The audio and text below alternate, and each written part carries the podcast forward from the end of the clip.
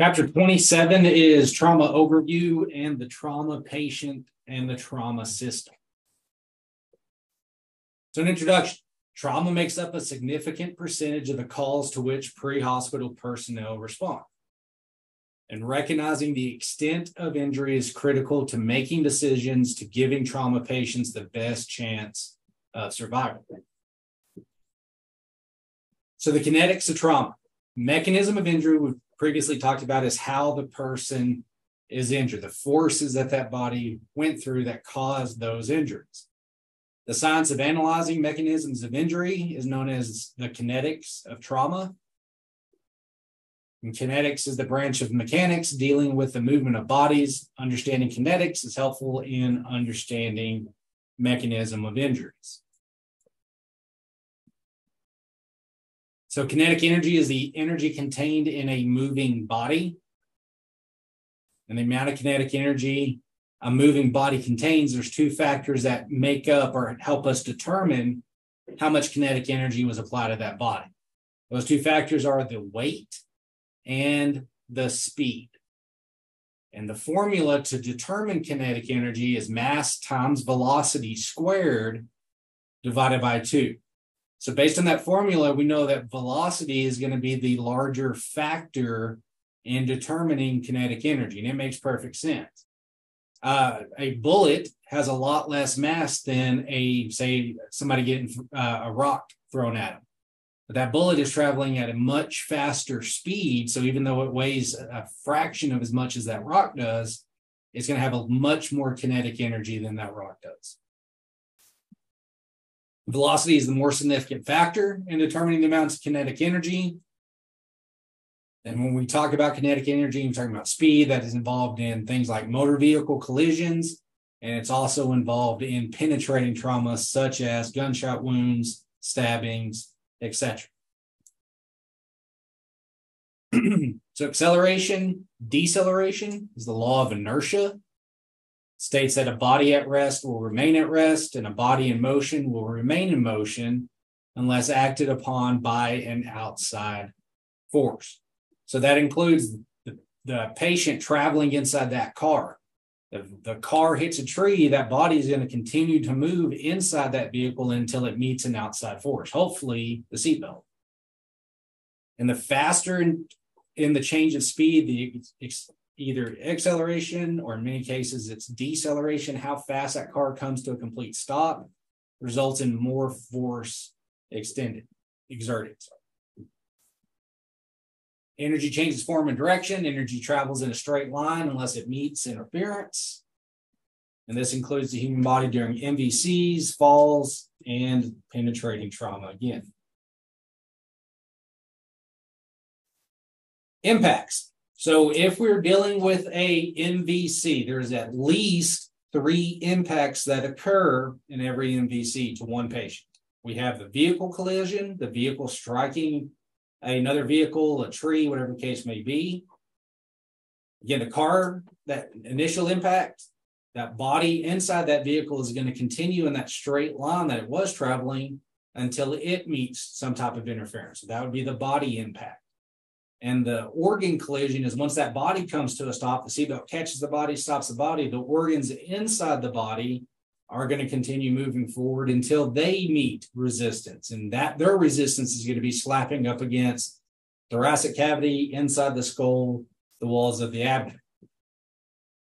And energy is absorbed during each impact. The organ collision is not going to be as much energy as the vehicle collision because a lot of that energy has already been absorbed as it worked its way down.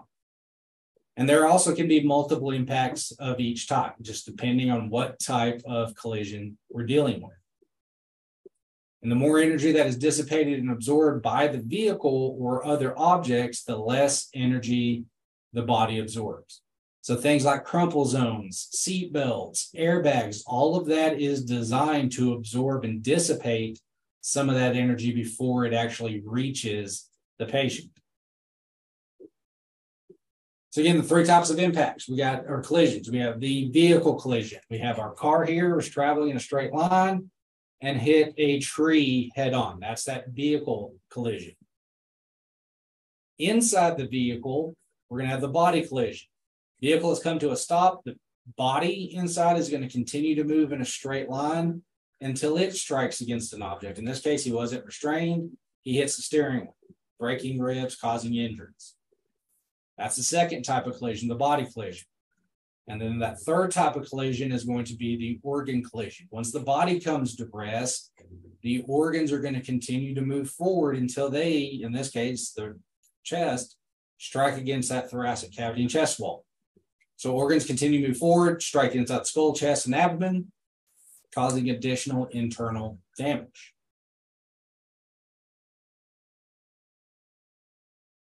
Mechanisms of injury. Remember, it's the mechanism of injury. The M O I provides a suspicion of injury, not an accurate indicator of injury. So the mechanism of injury is just kind of heighten our suspicion of where the patient's going to be injured at and how bad the patient is going to be injured as well. It's going to take a full assessment to determine if our suspicions are correct or not. So when we're dealing with wrecks, for example, you should make every effort to evaluate the M O I if at all possible. So looking at the vehicles for damage, where the damage is located at, did airbags deploy? Is there intrusion into the vehicle? Did the steering wheel get bent? Whatever the case may be. For falls, for example, we need to try to determine the height of the fall, the landing area. Was it grass, concrete, water? Which part of the patient's body hit first? And so forth. Again, the mechanism of injury is just giving us an index of suspicion. We have to do a complete, thorough assessment to determine if the patient is actually injured. Vehicle collisions have a high suspicion of injury when there is, so these are considered a pretty significant mechanism of injuries. Again, there's a death of another vehicle occupant. We've talked about this. If there was enough forces that occurred inside that vehicle to kill a patient, the other patient that was in the vehicle with that patient went through very similar forces. If the wreck was severe enough to cause altered mental status in the patient, if there was intrusion over twelve inches of the occupant side inside the cab of the vehicle, if there was over twelve inches of intrusion, that's a significant impact. Anytime there is an ejection from a vehicle, the ejected patient is a serious mechanism of injury. Or if vehicle telemetry data consi- are consistent with a high-risk injury. Now, we don't normally have access to vehicle telemetry data. But one big exception is if OnStar calls nine one one to dispatch, say, hey, we got to report that one of the vehicles got in a collision. OnStar may have some of that telemetry data. They can tell us how fast they were going, whether the patient was wearing a seatbelt or not, did airbags deploy, et cetera.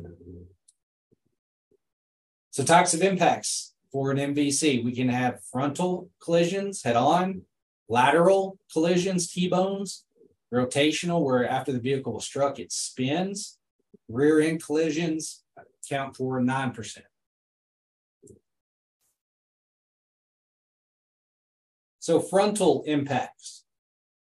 During a frontal collision, again, the vehicle that the patient in strikes an object head-on. So the occupant is traveling at the same speed as the vehicle. The driver of the vehicle, if they are unrestrained, are going to have typically one or two types of injury patterns. They're either going to go up and over the steering wheel or down and under. If it's an up and over, the steering wheel is going to cause injuries to the head, neck, chest, abdomen, and likely going to cause ejection. If it's a down and under the steering wheel, we're going to see injuries to the knees, lower extremities, femurs, pelvis, hips, and spine as well. So here we see a frontal impact just by looking at the vehicle. From what I can see, it does look like moderate front end damage to that vehicle. Again, so unrestrained frontal collision. The driver is going to have either an up and over or down and under. So they're going to continue forward until they strike something. The head's likely going to hit off the windshield. Chest is going to go off the steering wheel. From there, that inertia is either going to carry them up and over. Head goes through the windshield. Neck is getting rocked back.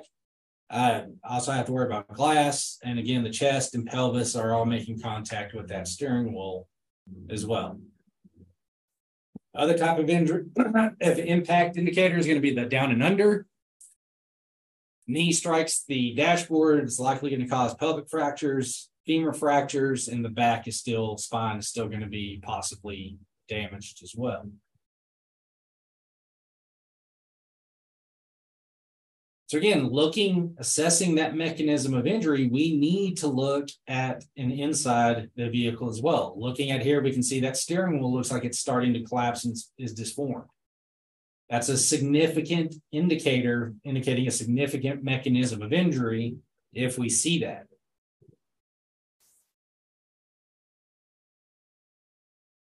Another thing that can occur from an understrained driver is known as the paper bag syndrome.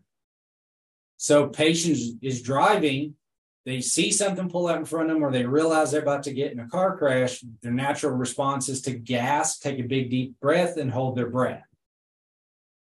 Now when their, their chest hits that steering wheel, their epiglottis is closed because they're holding their breath and their lungs are filled with air. So it's just like blowing into a paper bag and then slapping it. It's going to pop. And in this case, lung tissue is going to rupture. So again, examples of mechanism of impact associated with frontal injury. So in this case, patients slid forward, their knee struck the dash. That can cause injury to the knee there. Can also cause hip and pelvic fractures as well, as that energy gets transferred up. Kind of the same thing right here. Knee strikes. They're also only getting thrown forward. The patient was just wearing a lap belt, which you don't really see too much anymore. But body, lower half stayed stationary, but the front end slash slammed into the dashboard. For rear impacts, initially the head and neck are whipped backwards. And a properly adjusted headrest and seatbelt can help reduce injury. Uh, injured. And that is the main purpose of a headrest. It's a safety feature. It's supposed to help your head from getting whiplash as bad. After that initial rocking and throwing backwards, depending on what happens after that, the patient can also get thrown forward as well. And again, if understrained, they can go up and over or down and under. There is a major uh, rear end collision with major damage to it. So this is a four-door vehicle, and that rear end collision pushed the back of the vehicle all the way pretty much to the B post right there. So that whoever's in the back seat's probably dead for sure. So the effects of driving not wearing a seatbelt. Again, the patient initially is going to get thrown backwards, no headrest, going to have some neck whiplash. And then the occupant moves forward, causing impacts to the head and chest as well. Lateral impacts may be injuries to the head, neck, chest, abdomen, pelvis, and extremities. When we're looking at T-bone collisions, knowing where the patient was sitting is going to be pretty important as well. And that goes for all M V Cs, but were they on the side that took the T-bone, or were they on the opposite side that received the impact? So where's the damage to the doors at compared to where the patient was sitting at? Again, example of a lateral impact, T-bone type of collision doesn't appear to be too significant amounts of damage to the side. You notice this vehicle also has curtain airbags that deploy to help with their heads uh, smacking the side of the vehicle or the windows.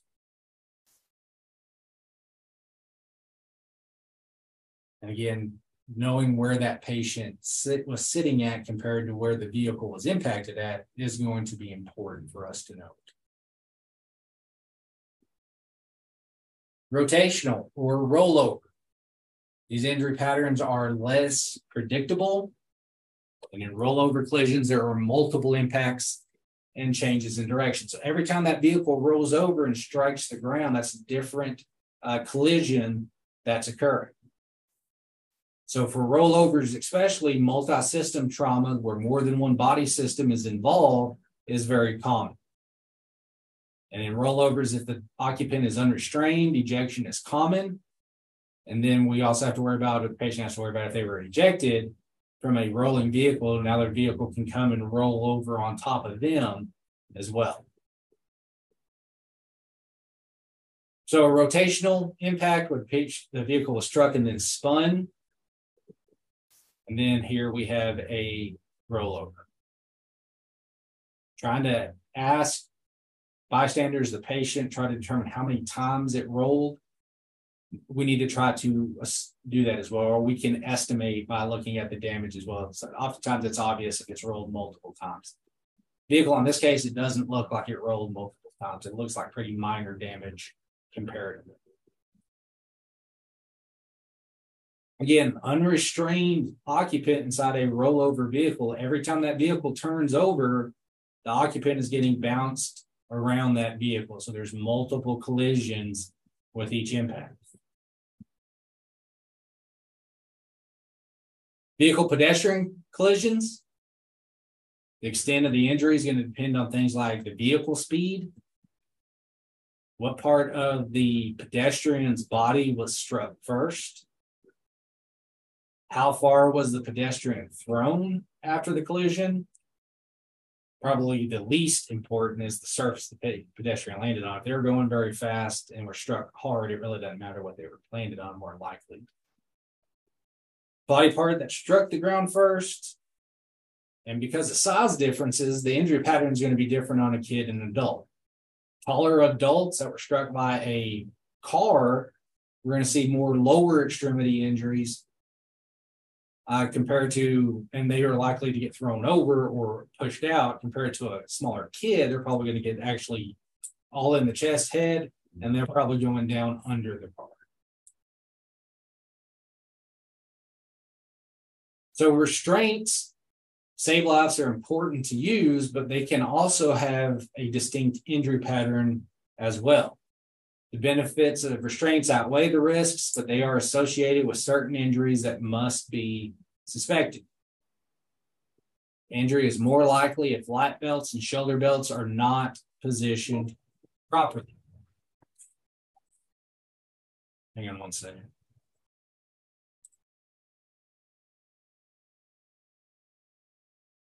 Airbags, again, determining if airbags deploy, which airbags, was it just the front airbags or the curtain airbags deploy, whatever the case may be. But those airbags are not designed to work on multiple collisions. They're going to inflate real quick, take the brunt of that force, and then they're deflating. So if there's multiple impacts like rollovers, et cetera, after that first impact, airbags are not going to be very beneficial. So here you can see those red marks from where that patient was wearing a seatbelt. So again, anything under that seatbelt has does have the potential of being injured. So again, it's just something to note, something to observe for. And you can see down here was a lap belt where it got a hold of the patient. But again, that did cause injuries, but if it wasn't for that lap belt, very good possibility that patient could have been ejected.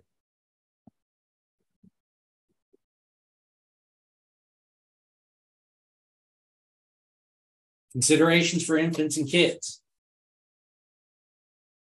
Head and neck are not secured. It's important that kids are properly restrained in their car seat. If they're under the age of one, they should always be in rear-facing car seats. But the head can snap forward, straining the neck. Spinal cord injuries can occur because of the stretching, even without injury to the vertebrae. So just because the vertebrae aren't fractured, aren't broken, doesn't mean that a kid doesn't have a spinal injury. Again, there can be stretching and pulling, doesn't fracture anything, but can still cause a spinal cord injury. And car seats are only designed to work in the rear of a uh, vehicle. Motorcycle collisions. Helmet use is a significant factor in reducing morbidity, mortality. For motorcycle collision, impacts can be head-on or angular, and many will involve ejection. If it's a serious wreck, they're probably coming separated from their motorcycle. Laying the bike down, again, where they intentionally put the bike in a skid to avoid a collision, or if they're even ejected, can result in severe abrasions and burns, and we refer to this as road rash, where the pigment just scrapes off that layer of skin, outer layer of skin. And things like proper leather, uh, leather clothing and boots do help protect from injuries, specifically things like road rash. The leather allows them to slide across instead of it tearing up their skin.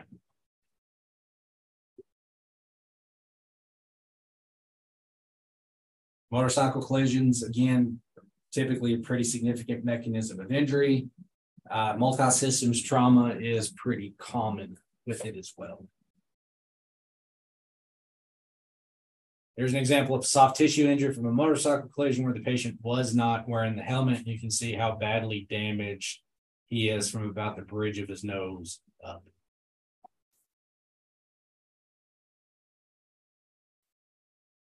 A T Vs, all-terrain vehicles. Vehicles are powerful, but they're typically unstable. They're easily tipped. And similar to that of a motorcycle, that they're not restrained to them in many cases. Now, some of the A T Vs, the side-by-sides, there are seatbelts, roll cages, and stuff like that. But a traditional four-wheeler, if they get in a serious wreck, they're probably becoming separated from the four-wheeler. Again, they're typically powerful, can be very quick, and they are pretty unstable as well. Falls.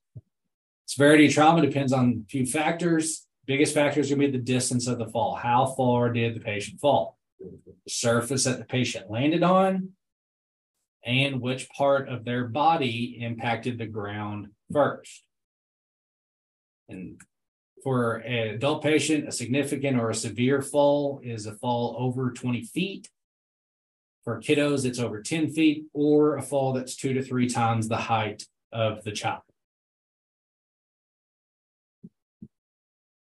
If the patient landed feet first, where we expect to see injuries at, we're going to see injuries to the lower extremities. Not only that, we're probably going to see injuries to the spine as well. Patients are going to be, be very prone to uh, those fractures that as it lands, compression fractures, the spine compresses on top of each other, the vertebrae compresses on top of each other, and then breaks. Also see injuries to the internal organs. And as a patient lands, if he doesn't stick the landing, they're probably going to fall forward or back. They may stick their arms out to try to catch him. That can cause wrist and elbow injuries as well. So again, we have lower leg extremities, that energy is going to get transferred up. So we can have fractures in the feet, all the way up the legs, hip fractures, pelvic fractures, and we may see those compression fractures in that spine as well. Head-first falls, we're going to see upper extremity injuries, obviously head, neck injuries, and chest, spine, even pelvis injuries may occur as well. Penetrating injuries, where an object penetrates the body. Does any of these objects can include knives, bullets, arrows, nails. If it enters the body or penetrates the body, it's a penetrating injury. And again, not so much the size of the object, but it's the kinetic energy is going to predict the amount of damage that is going to occur. And for penetrating injuries, we classify them as low, medium, or high velocity penetrations.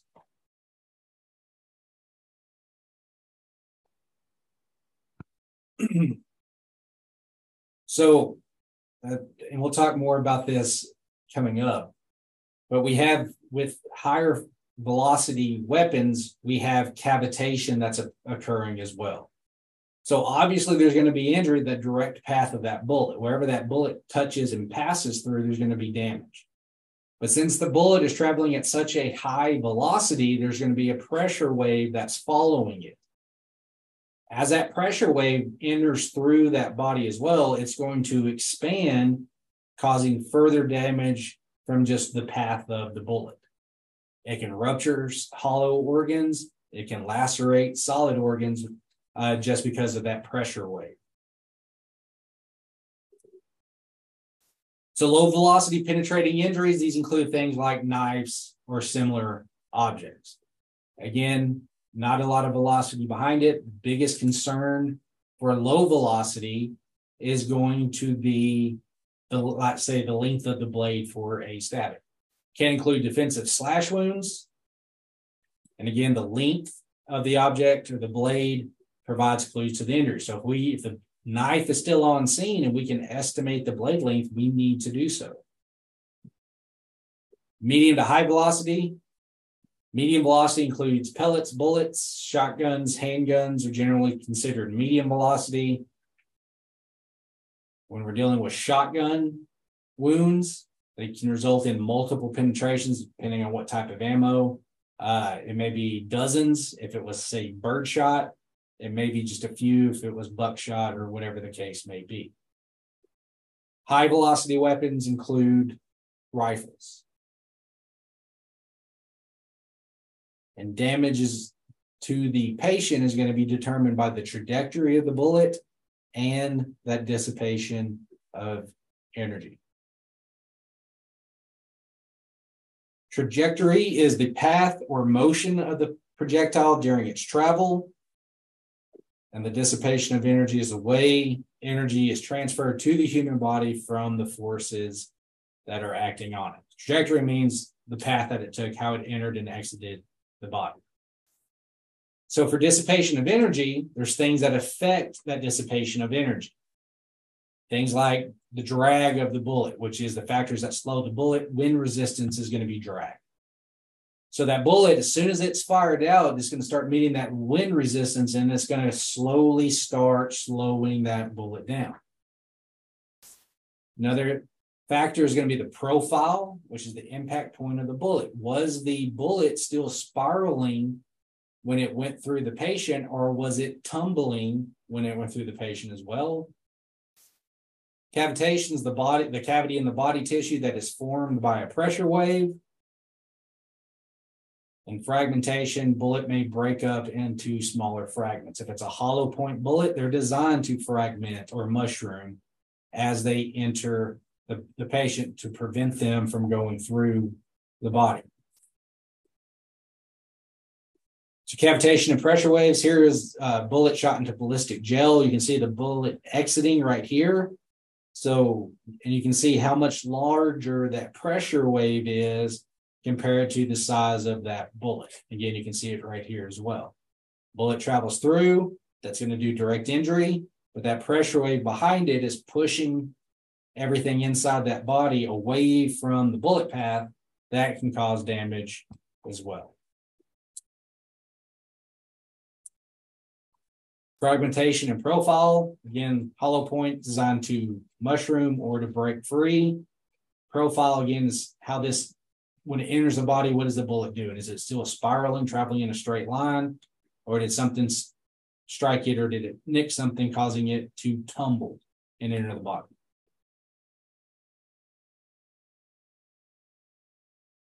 So gunshot wounds, G S Ws. ninety percent of fatal wounds involve the head, thorax, or abdomen. And gunshot wounds to the head can result in explosive energy, with brain suffering severe compression and energy injury. So that cavitation also helps us ex explain why exit wounds are typically and traditionally larger than entrance wounds. That exit wound gets blown out larger because that pressure wave is traveling through it as well. Gunshot wounds to the chest. Lung tissue is relatively tolerant, um, may have pneumothoraxes, et cetera, and so forth. But if a great vessel or the heart is touched or injured at all, it's going to be a very critical situation for the patient. Gunshot wounds to the abdomen can result in massive bleeding from solid organs, emptying of hollow of the contents from hollow organs into the abdominal cavity, both of which can be life-threatening. And gunshot wounds to the extremities can result in damage to muscle, blood vessels, and bone. Bone fragments may, may rupture, break free, and travel as well, becoming secondary projectiles, extending the damage pathway as well.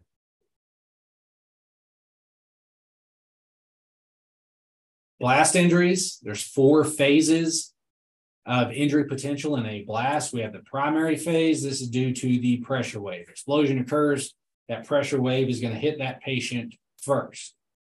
So that pressure wave is primarily going to affect gas-containing organs, such as lungs, stomach, intestines, and the eardrum. It's going to rupture eardrums more than likely.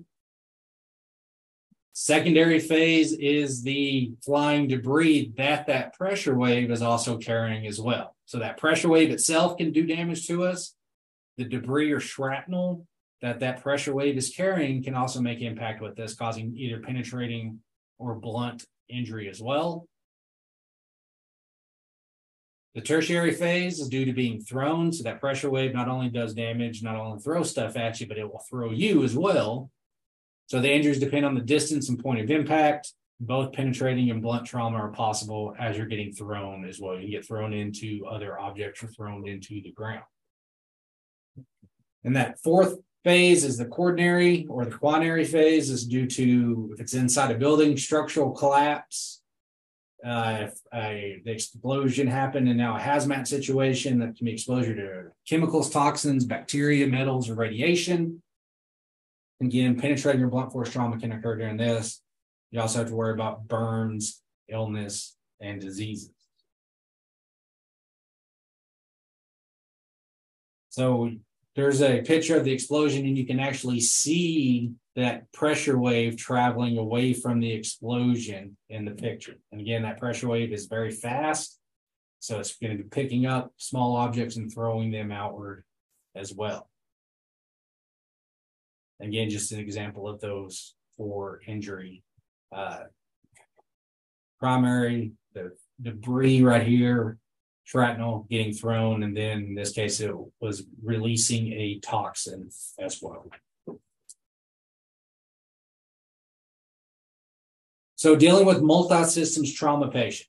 A multi-system trauma patient has injuries involving more than one body system, multi-systems. Vast majority of trauma patients that we run on, ninety percent, it's just a simple or a single injury. Only one body system is, is affected by it, and it's a localized injury. Multi-system trauma patients, again, there are multiple systems are involved, have a higher incidence of morbidity and mortality. So if multiple systems are involved, they have a higher incidence of dying. Managing immediate life threats and quick transport are the appropriate care. Use of aeromedical helicopters may expedite transport time and allow a more prompt arrival at a medical facility. We'll talk more about that coming up in another chapter. So this is an important thing for us to remember when we're do, dealing with major trauma patients, the golden period and the platinum ten minutes. So the golden period is a parameter for emergency care based on the fact that best chance of survival is when interventions take place as quickly as possible after the injury. And the golden period is based on the time that the injury occurred until the patient is in the operating room. So the, in most major trauma patients, their definitive care, meaning the care that they need in order to survive their trauma, is likely going to be surgical. So when we're talking about the care, we're talking about surgical care. So our focus in many cases is try to get that golden period in the shortest amount of time possible. We want to get these patients to the hospital into surgery as quickly as possible because it's the surgery that's probably going to save their lives. It used to be known as the golden hour back in my day when I was going through this. That's what we called it. But some injuries require less than one hour to definitive care. So the golden period is try to get it as short and, and quick as possible. Our role in the golden period is the platinum ten minutes. The goal is for E M S to provide providers to limit scene time to ten minutes or less with severely injured, injured patients. So again, that's why we refer to it as our platinum ten. So major traumas, that is based on the mechanism of injury that we see, or based on patient presentation. But if we think this is a major trauma, we have to spend less than ten minutes on scene. And there is a lot of crap we got to get done in ten minutes or less on scene. So, but again, that ten minutes needs to be, we need to really focus on that, treat life threats, package the patient, begin rapid immediate transport to the hospital. So within that ten minutes, we have to assess the patient, manage immediate life threats, and package or prepare the patient for transport. So again, there's a lot of stuff that we have to get done in that first ten minutes. Platinum ten only really applies to major trauma. If it's a more minor trauma, we don't think it's life-threatening, not a significant mechanism of injury, we have more than ten minutes on scene. ten minutes or less is for major critical patients. So the following lists are reasons why, automatically, if we just note this, we need to spend ten minutes or less on scene. Any problems with the A B Cs. If we're having any problems with the A B Cs, the patient's automatically critical, ten minutes or less on scene. If they're hypoxic, respiratory distress, failure of rest. If we note any, any indications of a skull fracture, flail chest, pneumothorax, hemothorax, pelvic fractures. Two or more proximal long bone fractures, crushed or mangled extremities, major external bleeding, any suspected internal bleeding, trauma patient with signs and symptoms of shock, G C S less than thirteen, altered mental status, seizure brought on by trauma, sensory motor deficits, penetrating trauma to the head, neck, anterior, posterior chest, amputations, trauma patients with a significant medical history, multi-system trauma, suspected brain injuries, or paralysis. Again, based on mechanism of injury or what we find on the patient is going to dictate whether we have ten minutes or less on scene. So moving on to the trauma systems. Trauma system exists to provide immediate surgical intervention for critically injured trauma patients. And the, this pertains to hospitals. These hospitals are part of the trauma systems, and they are have different levels. The different levels of trauma centers have different levels of capabilities. And the care dramatically reduces morbidity and mortality of patients requiring immediate surgical intervention. So if we know what trauma level the hospital is that we're wanting to transport to, we should know if the patient at that hospital is able to handle the patient or not. So the different levels. We have a level one trauma center. This is the regional trauma center. It manages all types of trauma, twenty-four hours a day, seven days a week. And the big differentiation a lot of times between a level one and a level two trauma center is level one trauma centers have the burn unit. So which hospital in our region is our level one? U M C. So U M C can handle any and all traumas that we can throw at them, including burns. Level two trauma center is an area trauma center. They can manage the vast majority of trauma with surgical capabilities twenty-four seven. And specifically, I'm talking about our region in Lubbock. Covenant is a level two trauma center. They can handle any trauma that we throw at them except for burns. They don't have the burn unit, so burns need to go to U M C. So again, our main two hospitals, U M C and Covenant, they can handle all trauma except for burns have to go to U M C.